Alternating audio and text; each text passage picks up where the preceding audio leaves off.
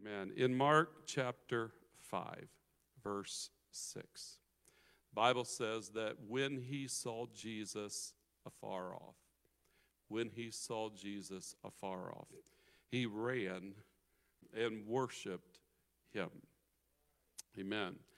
I'm dropping you right in the middle of a narrative in the New Testament in the life of Christ in his three and a half years of ministry. As he traveled, as he went from place to place, as he healed and taught and preached, we find that in this particular scenario that uh, he came to a place where people would gather. We would find him on a beautiful hillside overlooking the sea, teaching multitudes. We will find him uh, teaching from a boat on the side of the shore. What a beautiful uh, setting that must have been. We find him in the streets of the city, we find him teaching uh, even in the temple. But in this place, we find that they have arrived on the coast of Gadara. And this particular place that they have come is a rocky shoreline. And uh, when you get to the top of this rocky outcrop beside the sea, you will find that you have arrived in a graveyard. It's in this graveyard that we find the person of which has been written in this passage. For the Bible says there was one there who was terrorizing his community. The Bible tells us that the people of the town had bound this gentleman up. They had tied him. They did everything in their power to contain him. Yet, the impulses and the urges within him were so abrupt and so violent and so vile that nothing could keep him contained. Parents worried about him for the safety of their children, husbands worried about him for the safety of their wives. People worried about him for the safety of their elders because this man was prone to violence and they did everything they could to keep him contained, yet every chain they put on him would be broken, and every stock they would put on him would be shattered until he roamed like a wild animal in the graveyards of their place. And his howling cries throughout the night and days would create fear in all of the people. And it is into this maniacal mess that Jesus arrives with those who follow him. And they come off of the boat and into this graveyard. And here is this man who is stripped of all clothes, who is trailing chains that are attached to him that sees him afar off. And the Bible says there is this incredible reaction. He does not twist into wild contortions, he does not roll around on the ground and froth at the mouth. He does not come at Jesus and his followers in acts of violence, but the Bible tells us that when he saw the Lord afar off. Amen. I, I, I wish today I had the time because I could just stop right here and preach an entire sermon because often we see God, but we also see how far He seems to be away from us.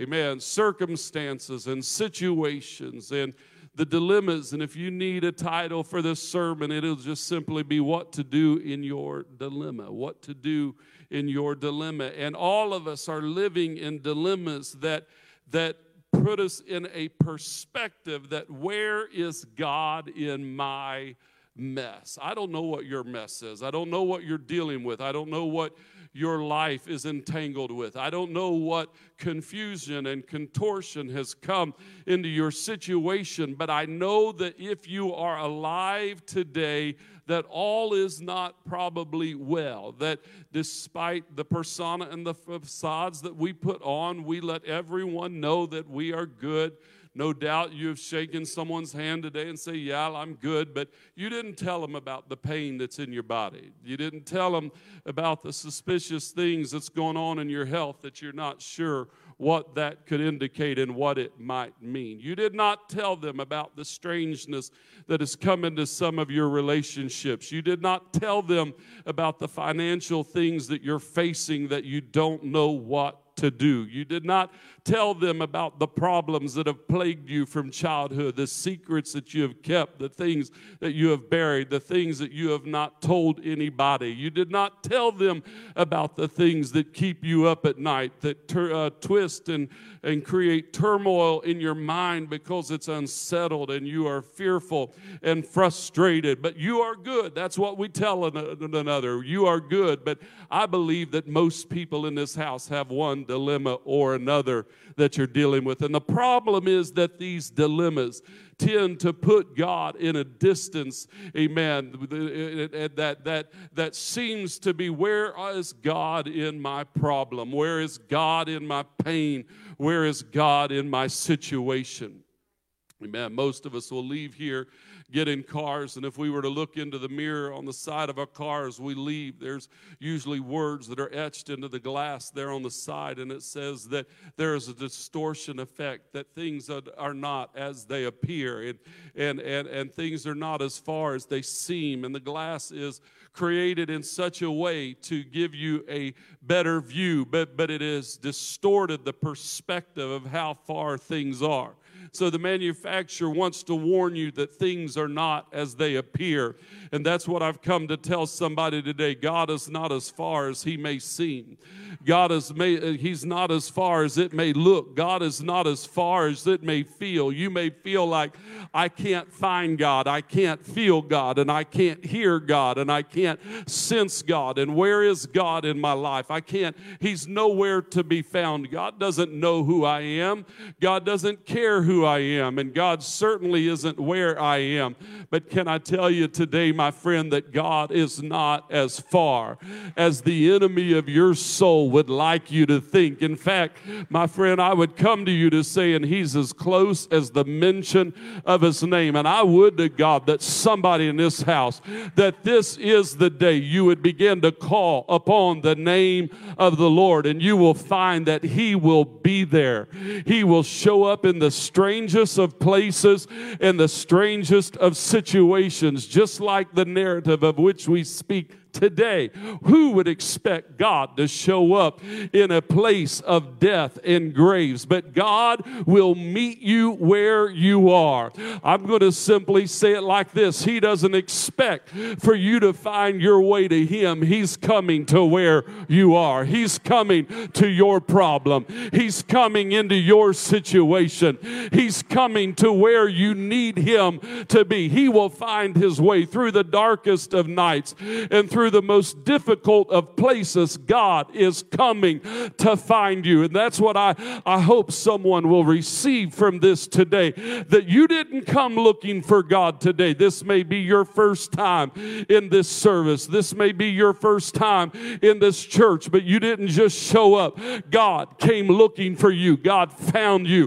Wherever you were, wherever you've been, and wherever life has taken you, God has been patiently following and walking with you and calling on you and attracting you and drawing you. Why? Because He infinitely cares about you, because He loves you, because He wants you to be well. He wants you to be whole. He wants you to be healed. He wants you to be blessed. And so God has come looking for you, and He will come to the most unlikely of places. For the Bible tells us, Where could we go that God could not find us? If we ascend to the heavens, and the heavens of the heavens, the Bible Bible tells us He is there. And yet, if we make our bed in hell itself, He is there also because where could we go that He cannot find us? And God has shown up in your life and mine today to work a purpose for us. And so the Bible says He saw Him afar off. And today, I wish to God somebody could see the glimmer of hope that has come on your horizon, that God knows where you're at and He knows your name and He knows your situation. And allow me to say that his your situation has not turned him off, that your problem has not overwhelmed or perplexed him, that your situation, amen. There may be those around you say, I wouldn't touch that problem with a 10 foot pole, but God is not overwhelmed with whatever you're dealing with. God is not put off by your problem, but God has come despite all that's going on in your life. And if you could see the hope that has come your way today, it would cause your heart to swell with gladness because the best days of your life are ahead of you. The best day, you, you have a life, or the Bible says He came that we might have life, but life more abundant. God has blessing, God has help, and God has healing ahead of you if you will receive Him today. And what He's trying to do in your life, amen, your future is brighter than you can imagine because hope has stepped on your horizon. And the Bible tells us that when he saw him, though he be afar off. There was something that happened. And when the Lord drew near to him, the Bible says he drew near to the Lord for where he was. He ran to where Jesus was and he fell at his feet and worshiped him. This is an interesting thing because we'll find in this in this telling of this tale that, that it would come to light that this person was possessed by devils. Now, devil possession is not a light thing. It's not meant to be taken lightly, but, but this is quite a situation. This is maybe the worst that it could possibly be because he is his, his, his demented behavior, his twisted and perverse behavior, it is caused by the spirits that are within him. And when they uh, were asked to identify themselves, they said, We are many. Uh, we, our name is Legion, for we are many. It has been supposed that that could be that there were up to a thousand spirits or demons that possessed this particular man. Whether or not that is the case, the reality is his life was not his own. He was not making his own decisions any longer, but his choices had been corrupted to the point that he would go to do right, but could not. He could not help himself because of the spiritual influence that was upon him. Amen. But the Bible tells us that despite the fact that he was a man literally possessed of evil, here's what I want us to understand. We have believed a Hollywood perception of what evil and uh, possession looks like. Amen. We have seen a portrayal of, of, of ridding of spirits, but it is not scripturally accurate. What we see in this passage should change our perspective of what this means. This man who was uncontrollable by people, this man who could not control himself, yet in the presence of the Lord, he did not display outlandish behavior, but he came and at the feet of Jesus began to worship him. That tells me today that there is nobody that is too far gone or too far under the influence of any kind of evil. Amen. You may be struggling with things from your past. You may be struggling with things that you have allowed into your life and now it controls you. But can I tell you, there is nothing, amen, that would afflict your spirit, your mind, and your soul that can overpower the effect of the proximity of Jesus Christ. The very fact that you are in this house this morning tells me that the enemy of your soul does not control you nearly as much as he wants you to think. Amen. He is not nearly as powerful as he would like for you to feel. But I believe today that there is power in this place for every person, everyone in this house to be utterly delivered and set free. And can I tell you, before the deliverance of that man ever came, he was able to worship the Lord. That's why, as we began to sing, every person in this house had the ability to open their mouth and sing with us because there's not a devil in hell that can keep you from expressing the gratitude and appreciation of the God we serve. He is not only Lord, but He is Lord of lords. He is not only King, but King of kings. And there's nothing that can keep us from worshiping Him. The Bible would then go and describe in this scenario what would happen as Jesus drove those spirits out from him.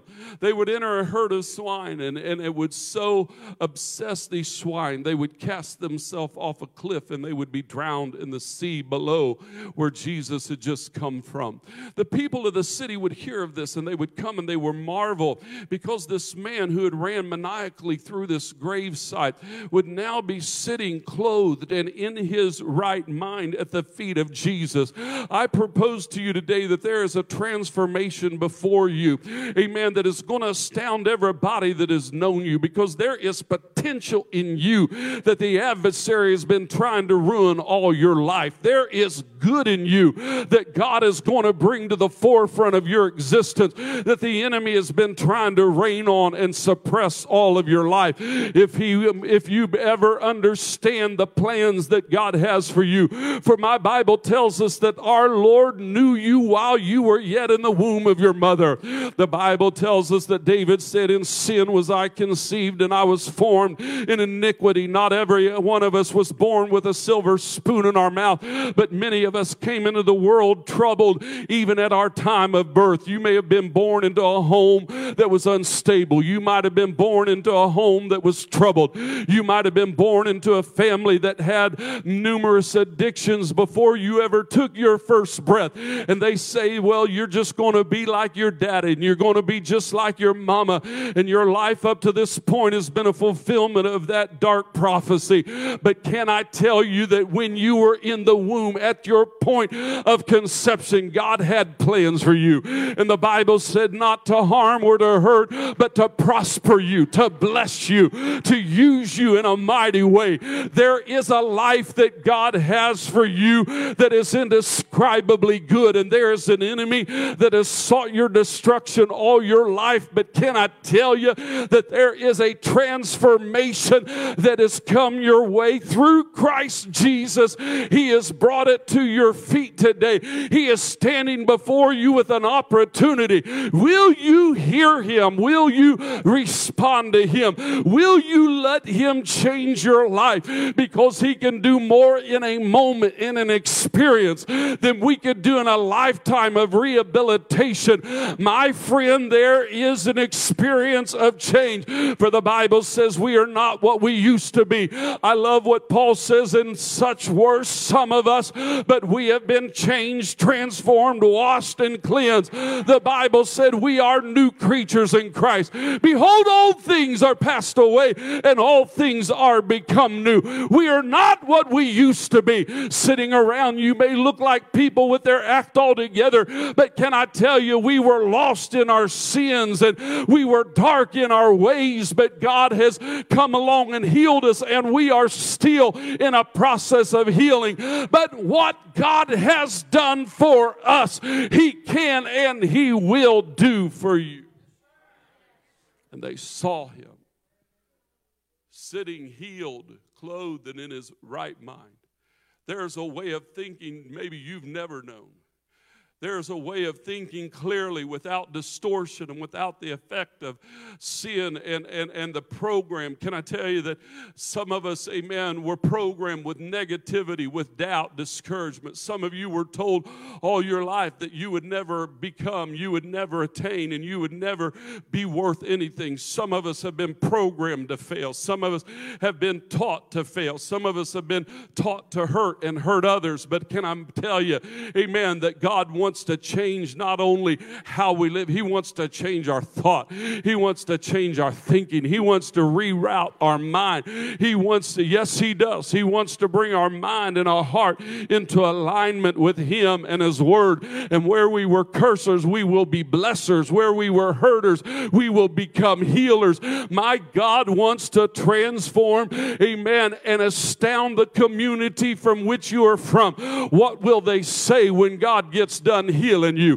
What will they say when God gets done working in your life? What will they say when God gets done with you? And they cannot believe, is this really the one that we banished? Is this the one that we cast out? Is this the one that we didn't want anything to do with? Is this the one that we gave up on? Is this the one that we quit on? Is this the one that we said would never be anything? Is this really the one?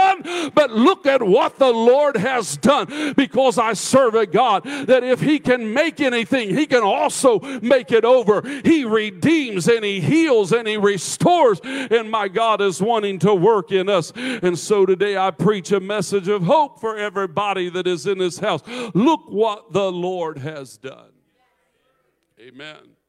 From this story, from this narrative that I've addressed already, we find that there is something that we can take from this. Eh, there's, there are some things that everybody in this house can do. First thing we addressed is that of worship. Amen. We went through a season in this service, a period of time in the beginning where we put our hands together, we stood to our feet, and we sang the songs. We, we, we, we, we, we did what we call praise. And can I, I'm thankful for that. And there's nothing more beautiful than when we gather together and we begin to sing unto the Lord. The Bible says, Let everything that hath breath praise ye the Lord.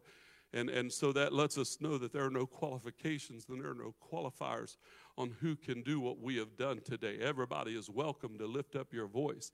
Bible says, clap your hands, all ye lands, unto the Lord. Bible says we can leap for joy and we can dance before his presence and we can shout unto God with a voice of triumph. And that is why we worship and we praise him in such a demonstrative way. But can I tell you that there is something that goes beyond the action of, of praise? And, and, and I thank God that we can put our hands together and we can lift our voices and we can sing.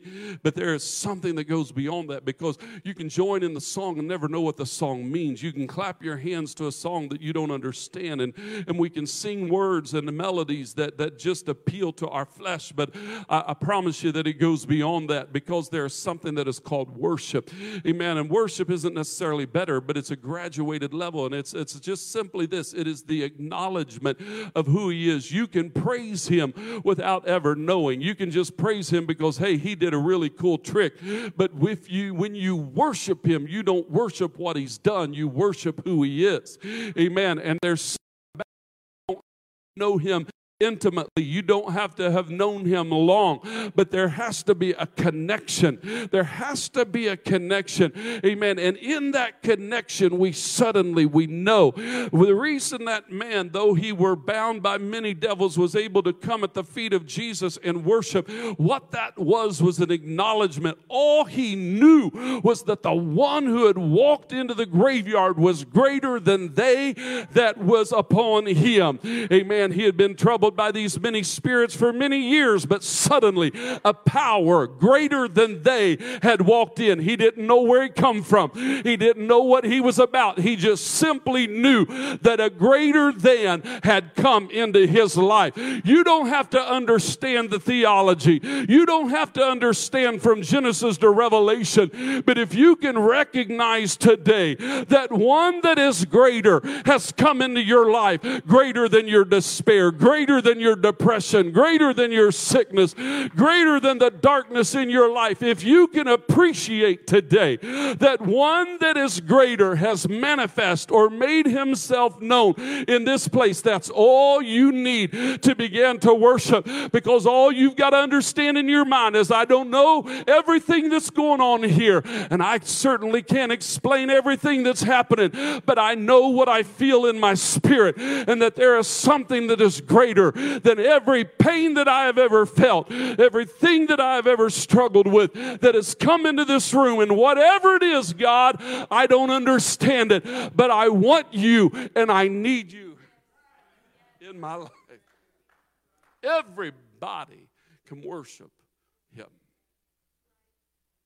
Amen. And we see this in this man, and I'm so thankful for this example because it lets us know there are no criteria to keep anybody exempt. You don't have to measure up to anyone's specifications. You don't have to measure up to anyone's wishes. Don't You don't have to jump through any hoops today. You don't have to prove it to pastor or anyone else. You just simply acknowledge who he is and worship him for what you know of him.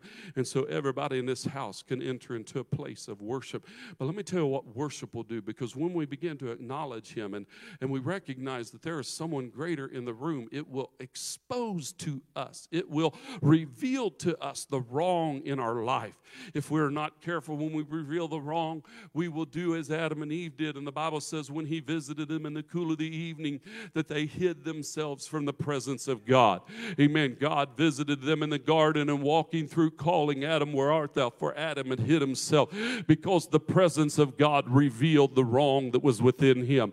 Amen. Already, maybe though you feel a euphoria and a gladness and feelings that you have never felt before in this service, there still may be pangs of guilt and shame. But if they knew who I was, if they knew what I've done, done. If anyone knew what I said, I would not be welcome here. I would not be allowed. But that is the adversary in condemnation because he is trying to drive you from the presence of God, bro. He reminding you what you've done. Can I tell you, God is not worried about what you've done. Amen. He's worried about who you are and what you allow him to do in your life. But it is that acknowledgement of wrong, and there's two responses. We'll either run from God or we'll run to God. Amen amen, there's nothing to be gained from running from God and hiding in our shame, but there is everything to be gained by running to God. And so when I say that after worship comes repentance, I don't mean just coming to an altar and saying, I'm sorry, I'm sorry, I'm sorry. For the Bible tells us that godly sorrow leads us to repentance. Saying, I'm sorry, I'm sorry, I'm sorry is not repenting. But repentance is simply this it's coming to God. Amen. So we got got to do more than just be sorry, but we got to just simply come to the place that God, I don't want to live without you. Whatever that means, we'll work out those details and we'll get it right as you give us the power to do so. But today, for this moment, what it means is I see my need for you. I see that my life is incomplete. I see that there are areas of my life that is broken. And instead of hiding from you in my brokenness, I'm coming to you because I see in you God, that you're the only one that can fix the mess that I'm in.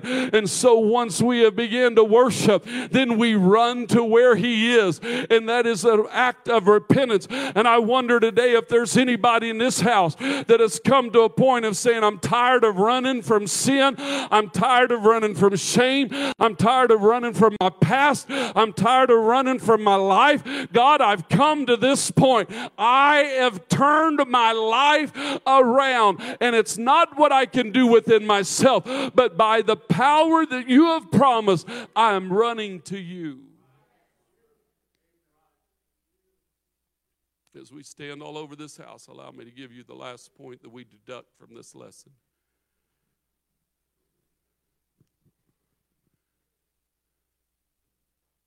Bible tells us the end of this man. Aren't you grateful that the Bible doesn't just stop this momentous occasion say, wow, he was momentarily transformed. But because most of us aren't worried about can it, it, what we're worried about is can we continue? I can stop doing what i'm doing for an hour for a day for a week. What if i fall off the wagon? What if i turn back? What if i revert? And the thing that keeps most people from making meaningful changes in their life is their fear of going back to where they come from. The greatest fear, the thing that is keeping most of us from making good decisions, whether it's in our finances, our health, our lifestyles, things that would be considered sinful, is the fear that if I make the effort and I'd make this change, I cannot keep it in myself. And that's where the power of the Holy Ghost comes in. You and I cannot keep the change within ourselves. But the Bible says we shall receive power after the Holy Spirit has come upon us. When we receive the gift of the Holy Ghost, it's not just a point of salvation. Thank God that we are saved through the infilling of His Spirit. But may I tell you that it is the, the empowerment and the ability to do in life what we could not without it. And God is going to lead us through changes and He's going to lead us through healing and improvements in our life, but He does not leave us powerless to do so, but He empowers us to make these changes. And so we see the we see the end of this situation. We see the walking away from. And the Bible says he wanted to go with Jesus. Jesus said, No, you. And so he went. The Bible says he went. He did not stay where he was. In fact, there were those in his immediate proximity that did not trust the change. Don't be surprised if, if there are people that are like, I'm not sure about this. I'm not sure if this is going to stick. I'm not sure if this is the real you. What if you're just putting on? What if you're this is just an act? And that's the humanity. That's the humanity of people. And so while this man was not necessarily received about those who were closest to him, the Bible tells us that he went. He found somebody that would hear his story. And the Bible says he published or he shared with others what Jesus had done for him. The end result that God has for us is not just that we would be healed, our lives put back together, that our minds would be mended. Thank God for all of that. But the end is then when we share with others that are like we were, that there's hope for them because we found hope ourselves. Who among us wouldn't if we had some dreaded disease and, and the cure came upon us and now our lifestyle is radically changed and we are living a life that we never thought we could, would not find someone else that's suffering as we suffered and say, There's hope for you. You don't have to live this way. And so it is. If that's that way of this natural, how much greater of the spirit?